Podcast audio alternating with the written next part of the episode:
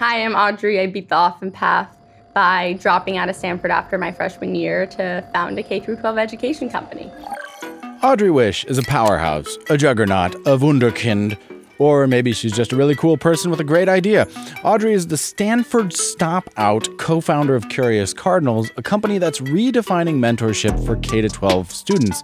They've raised millions in funding and they did an astonishing $750,000 of sales in their first year when she was just an undergrad at Stanford. And they essentially link passionate college mentors with younger mentees. In a time when children are in dire need of both better education and human connection, her mission is just so, so, so important. So here's Audrey Wisch of Curious Cardinals. I'm Ross Palmer, and this is Beat the Often Path. So you have had a very unusual path, and we're going to get into this in just a second. I am in awe of businesses that have scaled or have been created from what appears to be the unscalable. It would be like if I had the idea to have a lemonade stand, or let's say at a snow plowing business when I was 15 years old, and I shoveled somebody's snow for $20 and then I decided to make a business out of that and then I got millions of dollars of funding for that. Yeah. How did any of this happen? Because it's a mentorship program which is inherently you'd say not particularly a scalable thing or not particularly even a new thing. So why is yep. this new and how did you end up here? Yep.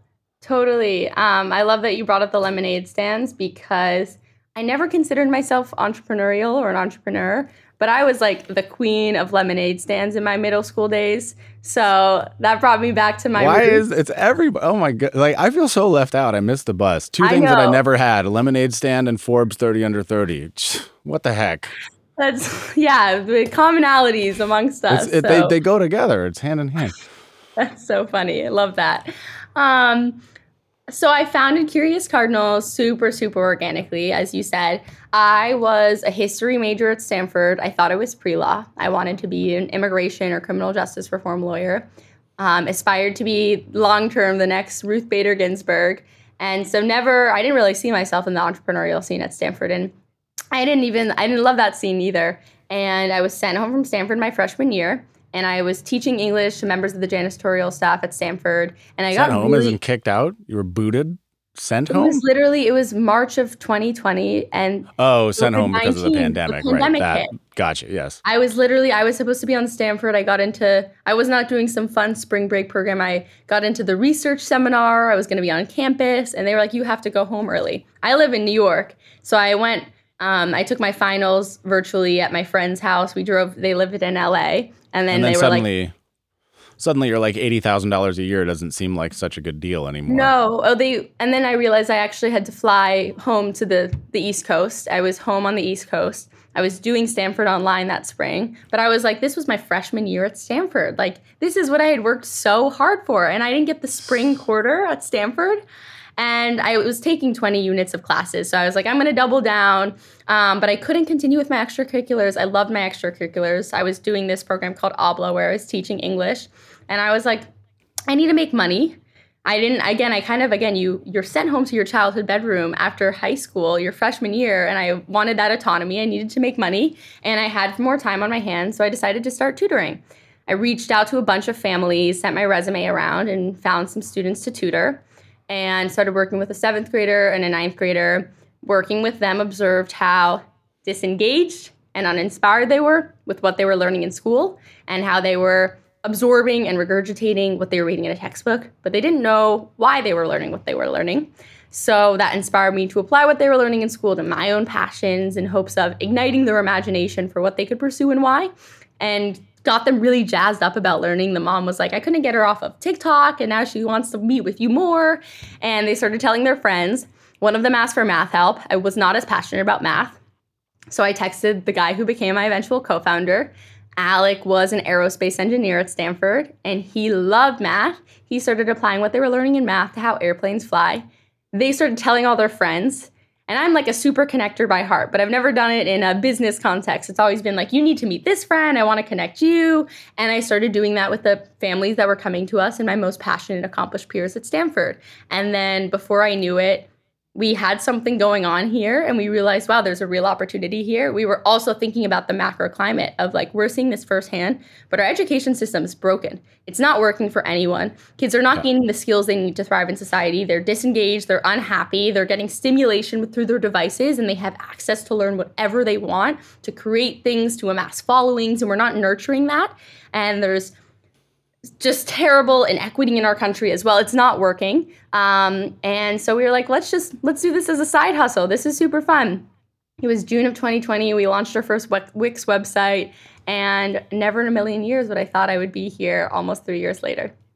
Incredible. When I have a vision of students learning remotely during that time, I just imagine somebody putting up one of those little birds that automatically drinks the water in front of their camera. I mean, they're just off somewhere, or a piece of paper that's a photograph of themselves. I mean, the camera froze and it's just stuck on this frame. Uh, so, of course, you're disengaged because it's awful. Nobody want. I don't like being in Zoom meetings all day, every day. Nobody yeah. does. I've been doing this for a decade before the pandemic because I'm a remote person with my marketing agency, but yep. I get that it's not an ideal learning environment environment, and uh, most people were probably just playing beer pong by themselves in their room, trying to emulate the college experience. But you somehow did something more than that. So, what motivated you to take on that extra burden of mentoring people versus just wallowing in self pity, which would have been a totally understandable thing to do in that yeah. moment? I am always someone who loves to be doing things and moving the needle forward. And people like to say, I don't let the grass grow underneath me.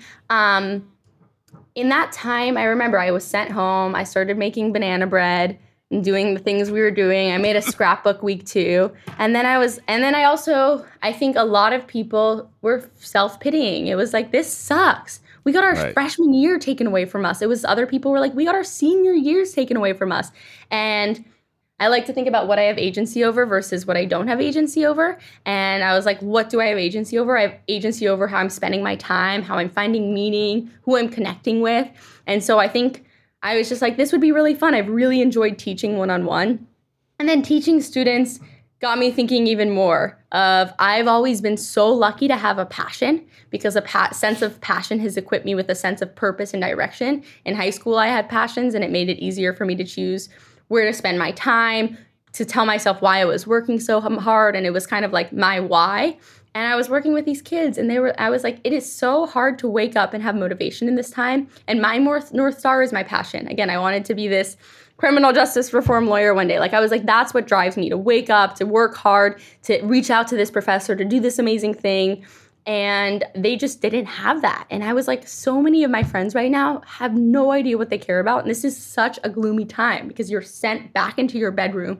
You have to reconcile with yourself, what you're spending your time with. You can't interact with many people. You really have to confront yourself and who you are and what you care about.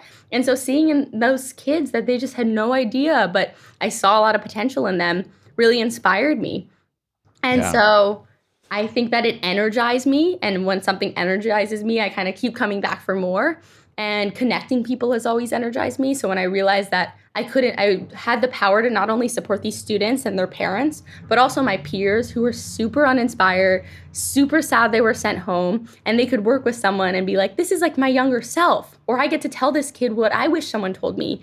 It was very rewarding and inspiring. And so I think that feeling like there's a greater purpose in life motivates us all that you're doing something that's greater than yourself.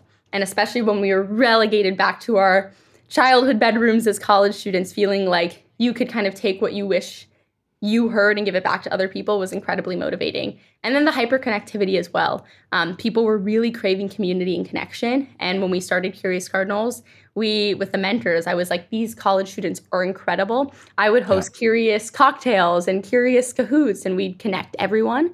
And I was like, how amazing is does it feel to be connected to all these incredibly accomplished and ambitious college students who love what they're doing and want to give it back. Like, don't we all want to connect with each other as well? So I think the other thing was community. Like, I think community is so much about feeling like you're connected to something greater than yourself. I completely agree. And that's the reason why I do stuff like this to connect to people such as yourself and other interesting people out there doing great things. Uh, I think it's not addressed often enough in society. We know that there, uh, depending on who you read, there's this tension between the generations, Gen Zs and millennials versus boomers, or this culture, this age war that uh, the media will tell you exists. But I think not enough attention has been paid to how hard the younger generations were hit by the pandemic. And when I think back to my own, I'm just only slightly older, I would be solidly in the millennial category, but I've always thought that we don't really talk enough about how awful it is that people were robbed of their senior year of high school. These pivotal moments mm-hmm. that we can mm. all say, oh, so many things happened during my senior year or my yep. freshman year of college. These moments that shape your foundation and your social circle, to have that pulled away from you, it's just awful. And I, I don't often hear people talking about how awful that experience must have been at that age where you're yeah. still forming yourself and you're not able to say, oh, well, I'm just going to work from home for a couple years in, yep. in the routine. So, how have you seen that in terms of helping people get over that hump? Were you mm-hmm. able to inspire people who were previously uninspired? How do you tell people, hey, this sucks, but let's mm-hmm. make meaning out of this together? A hundred percent. There's so much there. There's a few things. One, I'll start with. So I still mentor my first student, and cool. For everyone who doesn't know, Curious Cardinals connects K through 12 students to college mentors to help them find their passions, to help them gain confidence. So we have kids who are discovering their passions, who are pursuing passions, or who are we are working with to gain confidence in areas where they're lacking. We call tutoring's the T word. We don't talk about it's not tutoring, it's okay. academic mentorship because tutoring is so transactional and it's really about building that relationship and that confidence in yourself, not just to succeed on Friday's test, but in life. So we had students working on all sorts of things throughout the pandemic. And I'm still working with the student that I started with. She was an eighth grader. Now she's a junior in high school. Not because I have time, but because it's enormously rewarding to, again, get back to that micro um, while on the ma- thinking about and scaling the macro scale. And she was an eighth grader when I met her. And when she finally got to go back to in person school, she was a 10th grader. Can you imagine? No. I can't. You sent home eighth grade. I'd be lying if I said I could. No, I'd be lying your, if I said I could. Have. That was like the time I got my braces off. You yep. have like your first date. You have like your first home, like all of these things. I discovered like, the theater and theater kids and making people laugh for the first time. All, all of the things, and then you just eighth grade. You're a middle schooler, and then you're like halfway through high school. It's like, and oops, so, here's a piece of paper, kid. they lost so much socialization and that's something that we can't sugarcoat. We can't tell anyone like we're seeing and I'm actually I was speaking to a parent the other day who was saying like their kids so great, but the pandemic really really hurt them and I was like take an extra year of high school. Take it like whatever you can do. Let's acknowledge that this was a real absence and a real um, obstacle students had to overcome. Yeah. While at the same time, on our at Curious Cardinals, what inspired us was we have a lot of families to this day who are like, you guys were the light of hope during the pandemic. Like school was not fun. This was not exciting. They couldn't see their friends, but they had this mentor who was like four to six years ahead in age of them, that they were doing things that most middle and high school kids are not tasked with doing. And someone who believed in them and they got to build this relationship and do extraordinary things. And like that was the like, you guys were the source of inspiration during the pandemic. And that's like the most heartwarming thing and just inspiring thing. I feel so fortunate and I, I am so blessed that we were able to have that impact on people. But it was like we brought the inspiration in a time that was just so gloomy. And yeah. we realized when the pandemic ended that we still need that inspiration. Everyone wants people they can look up to and wants to feel like looking up to them is not unattainable. So much of what's sad about social media is kids are looking at edited bodies or super heightened and hyperbolized versions of success and fun and that doesn't feel attainable so it gives it makes right. them feel helpless and the mentors are close in age so the whole thing is about the relatability and attainability of like maybe i feel aspirational but you can be me like you are so much further ahead of where i was when i was your age imagine where you're right. going to be when i'm you're when I'm when you're my age. And so well, that's the problem. Think, that's the problem that I have. All the kids they see me and they realize this is impossible to emulate. They look at me as this paragon of success and joy and money, and it's it's an impossible standard. It, you're intimidating, you, you Ross. You can't do that, you know. And and I feel bad because I just exude that to my 1,300 followers on Instagram and you know, I feel bad, but at the same time, I've got to be me.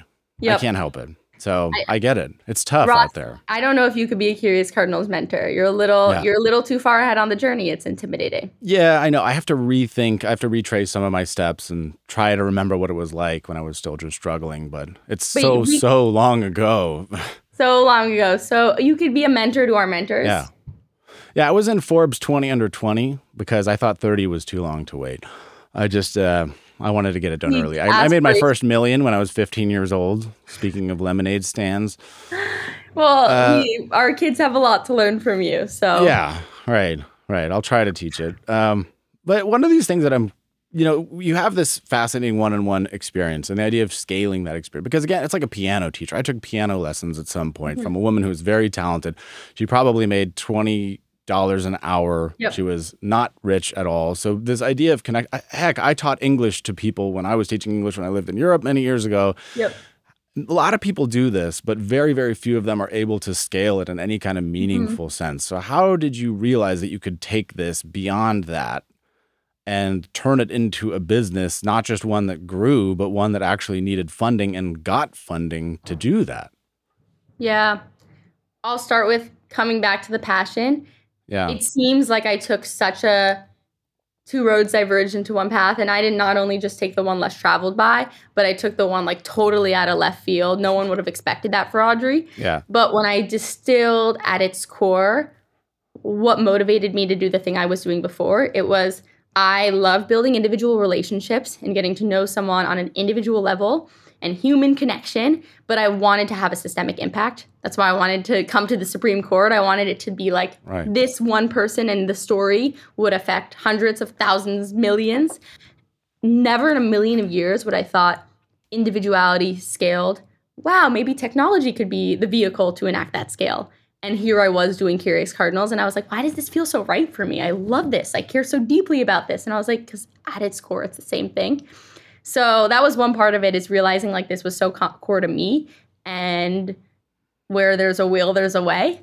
The other was I am the visionary and I am the communicator and the connector. I brought a great co-founder on board. My co-founder Alec, as I said, was an aerospace engineer, and he from day one was always pushing the boundaries of scale. Like he was like, if we're gonna do this, we're not just gonna do this. We're gonna use technology and we're gonna scale it. And I was like, okay, great, awesome. Sounds so we great. kind of we constantly push each other. I was the one who was like, Alec, don't internet SpaceX this summer. Like, let's do this thing full time. So we kind of constantly pushed each other, like me as the visionary and him as the engineer builder. And he, in our first years, he he's non-technical, but he's an engineer in, in spirit and heart and mind. And so he found every no-code, low-code solution to make everything inefficient about our business efficient.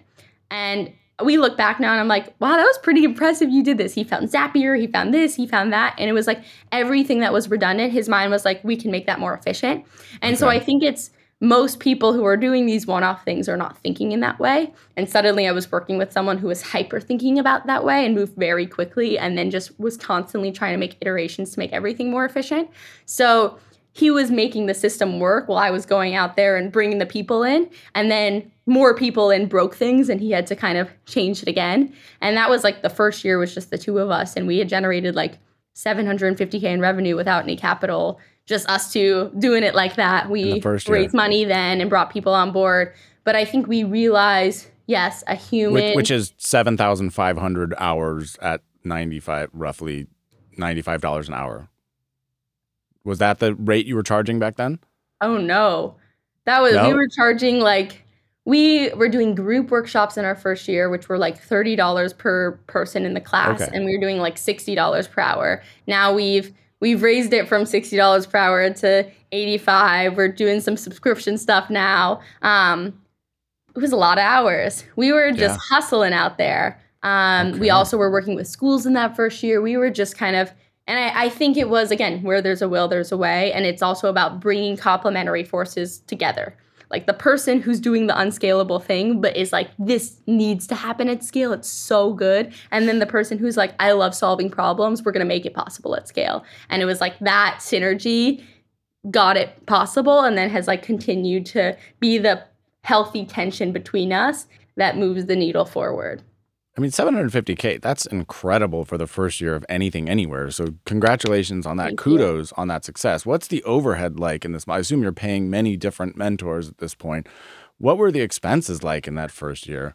Ross, we were 19 years old and we were supposed to be sophomores at Stanford. We weren't even like calc. I didn't. I was like, wow, we generated that much money. That's a lot of money. How did we do that? Like we were just working all the time, moving everything. There were post-its everywhere. We were paying the mentors, and then we had a few other college students. The first month we moved into the Cardinal Crib, is what we called it. It was someone's home that was supposed to they were supposed to move into but because of covid complications they couldn't. So it was like an empty home with nothing. We like put some mattresses in there and we're like it's the cardinal crib. We're gonna blow up this startup. And i was on cnn the night we moved oh, in like crazy Wow. like what's happening? Um and we said in the first four months we were together we were like why don't we just split whatever profit we make amongst the six of us equally? So that's how we did it first and i think it was like two and a half months and we each made like $5000 and then alec and i as the co-founders were like let's take whatever we need to feed ourselves but reinvest it. Um, and then we were paying someone else who was helping us a bit one of the other college students but it was it was pretty simple stuff um, and then when we raised venture funding we didn't realize how much having done that so scrappily so such an entrepreneurial spirit would help us and make it possible to raise more than we ever would have imagined raising. Um, but it was when we brought full-time people on board who were not college students that the expenses got more legitimate When they actually had needs and maybe families and kids. when exactly when they had needs when they had memories. They did not need to eat ramen and right just ramen for every single meal. When they find a half-eaten tortilla in a couch and they're like oh breakfast. It changed a lot. We realized people have a lot more needs than what we were operating at and we need Yeah. to up level a little bit. Truly it is a beautiful time though. Thinking back I, like a tear will fall from my eye recalling those halcyon days. It's a beautiful thing. Um, so based on the hustling and all of that you were able to attract funding. The big question that i always have because again I, I have a modest business myself. I always think about scaling. I have a digital marketing agency. I help companies and i have clients. And I always wonder what it would be like to take things to the next level. I've talked Yeah. with a lot of founders who bootstrapped and a lot of them who got money in. How did you decide that A, you needed money to come in, and B, how did you go about getting funding for this from day one? Yep. Um, how we decided we needed money. As soon as we were like, okay, let's bring full time people on board who have more experience than having gone to college, we needed to raise money because it wasn't, they couldn't take the risk of joining a company that we were fortunate to be able to pay them for the first four months having before we had capital in the bank, but they weren't going to come on board without funding. And they saw these young Stanford scrappy kids and it that was kind of the level of security they needed when they were already taking a risk with such young founders, with being the first hires at a startup as well. So we realized we needed that to bring them on board and to be able to pay them. So we were first going to raise 750K. We thought this will be good. This will get us through the year. We're not going to go crazy. And how did we go about raising that money? We were reaching out to our happy parents and we were saying, is anyone interested? Does anyone know anyone? There was a parent, a family that was very involved and loved Curious Cardinals that had um, a family that they made some investments themselves. So we thought, wow, we can just get a few people in. They're going to introduce us to some of their friends. And then we had one of our first parents say, hey, this family who's been with you guys, who I referred, he, he runs a fund and he would love to speak with you. And we had no idea. This parent, um, he actually took his fourth grader out of school to do Curious Cardinals full time that year. And we actually, I thought this man was crazy. I was like, there's this man who took his fourth grader out of a private school in LA to do Curious Cardinals full time. And when we he first called me, I was like, I'm not I'm not sure if you want to do that with us. And he was like, No, your mentors are amazing. I would love to. His son did design thinking, philosophy, physics, creative writing, environmental science, architecture, computer science, one-on-one with our mentors Wow. as a fourth grader. And Wow. he said he got on the phone with us. We didn't even we couldn't even find the fund online. We were like, "Who is this guy?" He was like, "My son's learning didn't just 2x, it 10x, it soared. He said, I hated shopping. Amazon came along. I hated driving Uber. I've always hated my kids' education. They're capable of so much more. They're uninspired and disengaged. Curious Cardinals. Don't just raise 750K, raise 5 million. I'll do the whole thing. My co founder and I are like, Are you serious? One ripple catapulted the whole thing. and then everyone wanted to invest, and we suddenly were oversubscribed. Metaphors. Oh my goodness. Okay. And and how it was it was near five million. I think I read that somewhere. How much did it end up being then? We raised 4.25 million first, Okay. and then we did a bit of a seed extension and have raised 6.8 million total. Okay. But the other person who got involved was we we were part of the Stanford affiliated incubator called StartX, where we met one of our advisors, and he introduced us to his friend who's named Nakul, who founded Audacious Partner Audacious Ventures, and we were kind of like, ah, we don't know them. How cool is it that all our other investors are parents at Curious Cardinals? And they were super ambitious and really showing us they wanted to be involved. And then I won, I was part of some female founder group called Galvanizer, where I was, they made an exception for me actually. It was all business school women, and I hadn't even finished undergrad. And I won 10K at a pitch competition. And one of the judges was a former partner of Nakul's at Lightspeed. So I emailed her after, did a backdoor reference call. She was like, raise more, change around, do anything to get him involved. And I was like, oh my God. She's, and then we did ref- references with his other founders. And so it was all through just like kind of community. We were so lucky, two people without a network, without having worked at other places, to have found it from happy clients and then from this incubator we were a part of. Um, but felt really, really fortunate. And we had two great lead investors get involved and then a few other angels. Um, and again, I think the power of having the experience of actually being a Curious Cardinals parent made that leap to invest so much more powerful and profound because they had experienced it firsthand. But I also feel we were so enormously lucky to have had a parent who had referred a friend who had been able to try us and um, even been in this, had even gotten StartX and been introduced to this guy who introduced us to Nakul. So a combination of like putting ourselves out there, delivering an amazing experience that someone had experienced firsthand, and then luck. Wow. So did you do the stereotypical thing where you dropped out of Stanford and then just swam around in a pool of cash for the next year or No, no, you stayed in school? You finished your degree. no. So Okay. we might have to record the entry part again because I never say drop out. I always say stop Oh. out. I am a Stop stop, out. out. I don't know if you've seen my We're- email. It, it says class of TBD. Okay, class. So you're coming back, you just don't know when. Not anytime soon. Right. I'm, I'm doing this, but uh, one day. And okay. in all seriousness though it was I, I talk about this often where like i never had a i have so many light bulb moments like so many specific instances that i remember so clearly.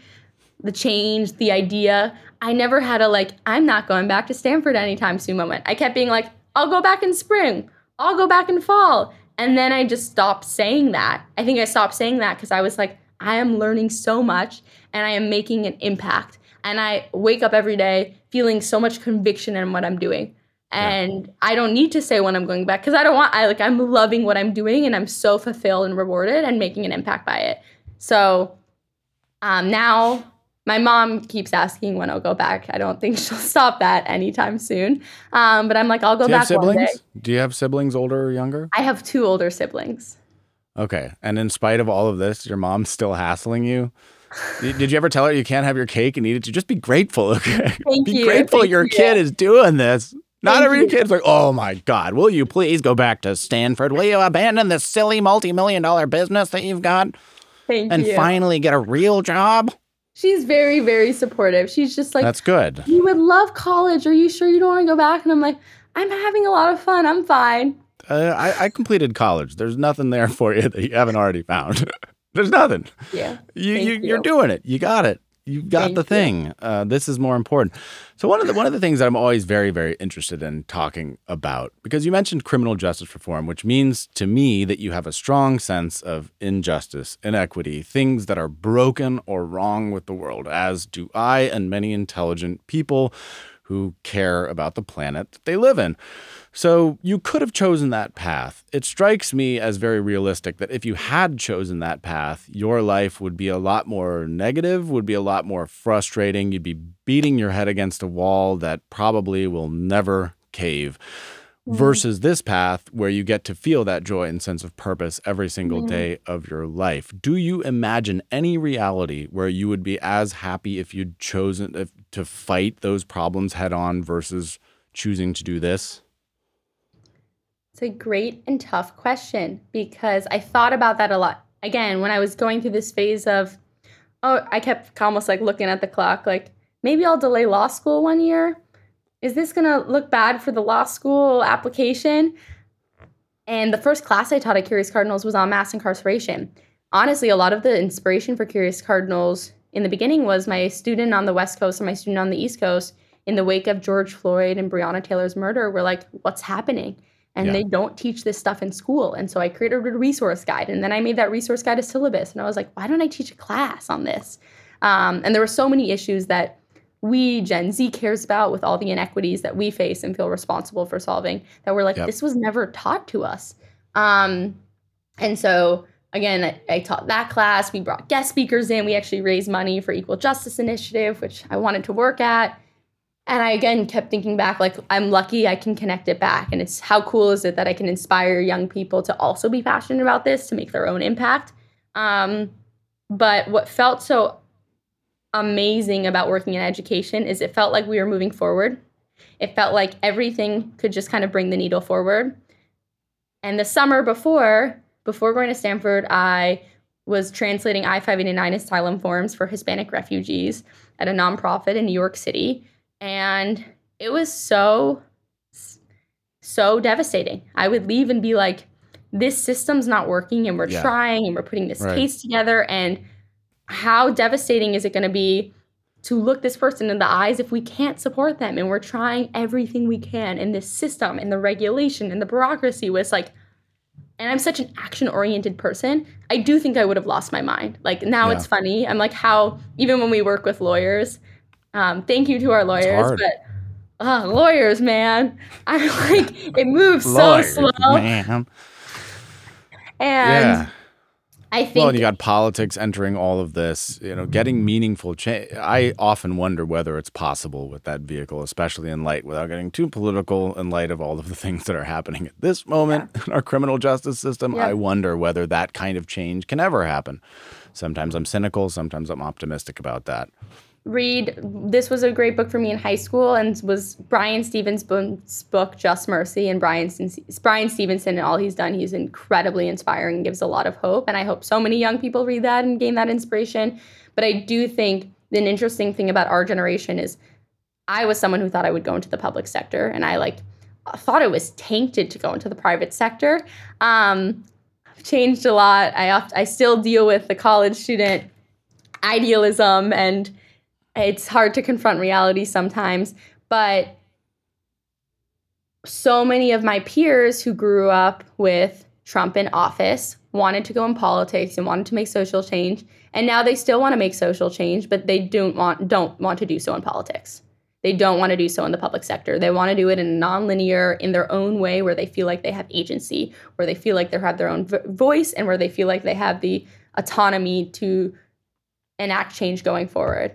Um, so I think it's really, yeah, I thought about it a lot and realized how amazing is this that I can put in the effort and the effort yeah. results in change and moving us forward. And I, I still hope, and again, it feels I want other people in the world to be doing things and also finding maybe the nonlinear way to solve problems so that they can move the needle forward in these areas that should not go unneglected. Um, but I also feel lucky, like when, as much as it's so energizing what I do in the stories, it's a lot of work and it's I feel so lucky that every day I can wake up and that's what motivates me is these stories, is this change that I can make and it doesn't feel like my work is happening in a vacuum. It feels like it's actually moving the needle forward for many people in this community. Well, it's a simple shift psychologically, but it's one that I recognize it's profound and I understand it. And that feeling that propels you forward of direct connection, the positive side of the same coin, if you will, it is better to be on that side versus if you're fighting, fighting, fighting, it's just hard and heartbreaking. And even in the sphere of public discourse, putting opinions on YouTube and in a community of online trolls and misinformation and disinformation campaigns and bots and all of that, certain avenues are just frustrating and challenging and very difficult for getting change done, and others are positive and uplifting and enlightening. And that's why I'm interested in social entrepreneurship as a field Yeah. for exactly the reasons that you described, having myself gotten a degree in English literature and uh, film. So also that's how I've found this area because I think it's interesting and I think it's a it's a potential way to do the things that you described in a positive way without just wanting to kill yourself all the time. Uh, I do have an idea though for a class that you should teach to children. So this is an idea that I think you could do, make a lot of money with. So you should teach kids to be happy working at Del Taco for minimum wage and just to forget the idea of ever owning a home. See, that's the trick. If you have the desire to own a house or to have property or anything valuable in this society, that's your first mistake. Yep. So just get rid of that desire, accept working for minimum wage, accept that your money will not pay for all of your expenses Yep. and your living, and just be happy. I think That's that's, a good quote. So Yeah. all of our mentorship is one on one, but Ross, we have this high school fellowship program, which are these 15 overachiever, highly ambitious high school students who love Curious Cardinals so much that they're like, we want to help you grow it. And they've we sent them a form recently of what they want to learn more about. They all want to learn about marketing. I think we got to get you to be a guest speaker for our high I'd love to. schoolers. You have a lot of I'd wisdom to. to drop for them.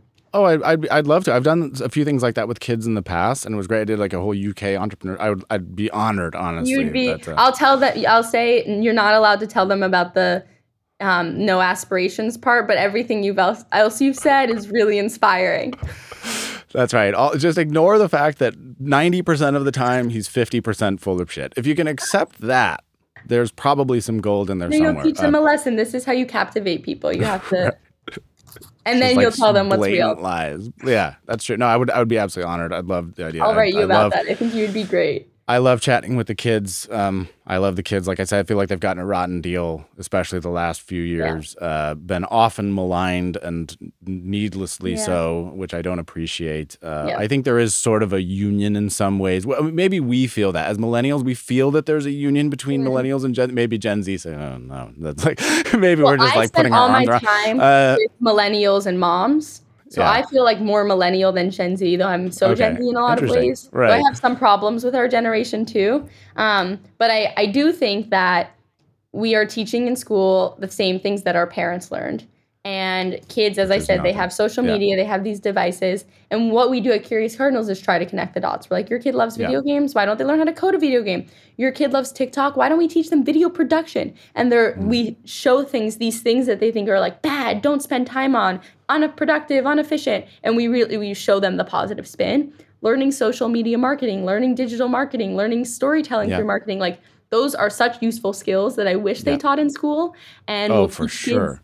They can do so much on their own if sure. they're just taught it. So excited for what's to come. Yeah, and you know, we talked about TikTok, and of course, we, it's understood that video games, TikTok, these are the classic evils. And I think that th- to an extent that is true. Of course, we're all victims of this phenomenon and the toxicity or the virus of call it TikTok, social media, whatever. It infects all of us. And I think proof of that is that Elon Musk cares about putting memes on Twitter. If you could have hundreds of billions of dollars and you still say, "Why don't people like me on Twitter? Why? Why did only a hundred thousand people like my last post when the previous one was two hundred thousand? Am I getting less popular?" Is like if Elon Musk is still feels the need to do this basic ego-driven number stuff, then what chance do the rest of us stand? What chance does a kid have? What chance does an adult have?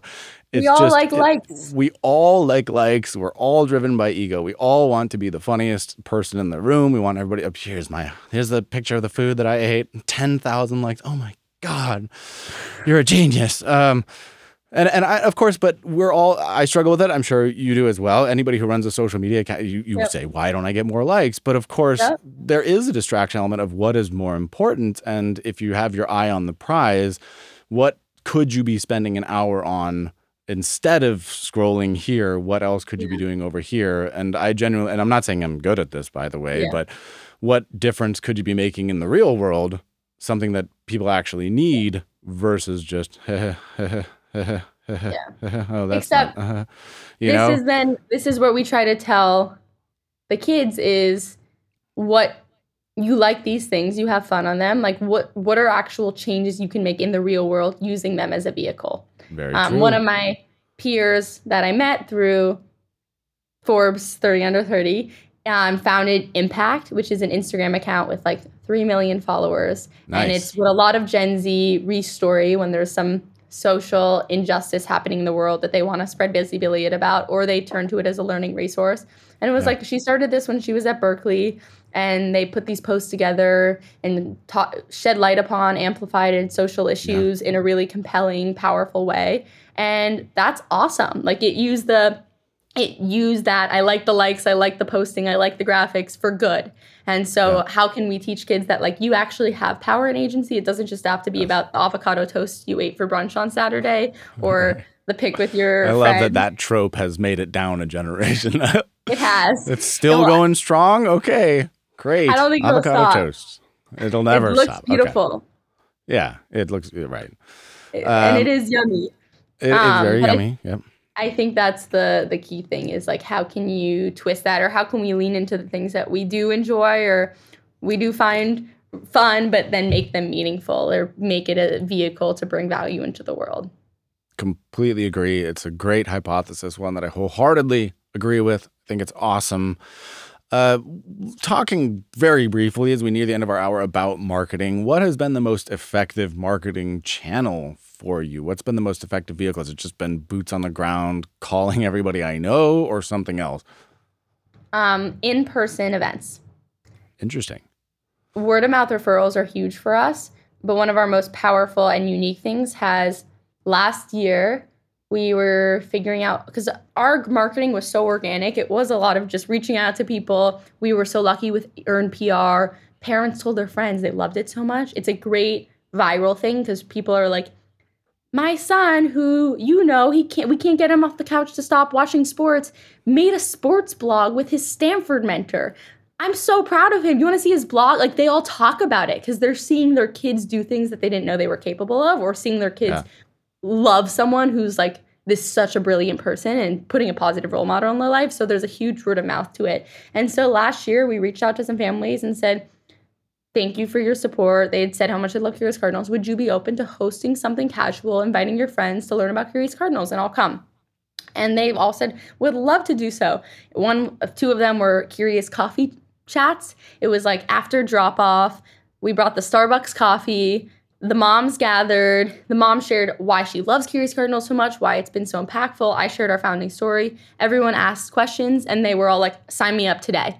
And then everyone went to work and they signed up. Nice. And then we did a curious cocktails in the evening. And then people, it was just a super intimate way. And the other thing is, ever since the pandemic has ended, people have craved human connection. People No are kidding. so excited to come together, so grateful that their friend will tell them something. Everyone loves to be the person who tells their friends the thing that's so great and be the one who's kind of in on it.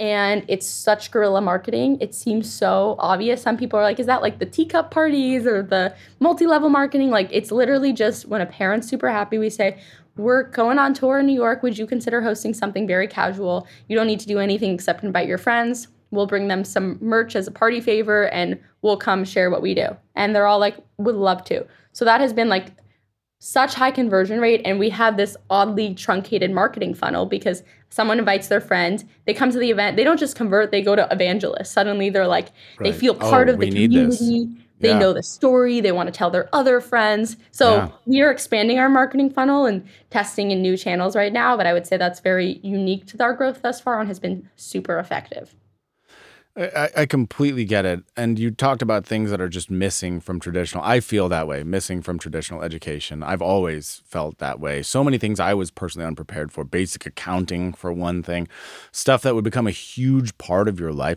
I love this idea that the IRS or whatever your local tax collecting authority may be is just this giant thing that can just ruin your life at any second and we know nothing about it. I graduated Nothing. from college. I knew nothing about what I needed to do for the IRS.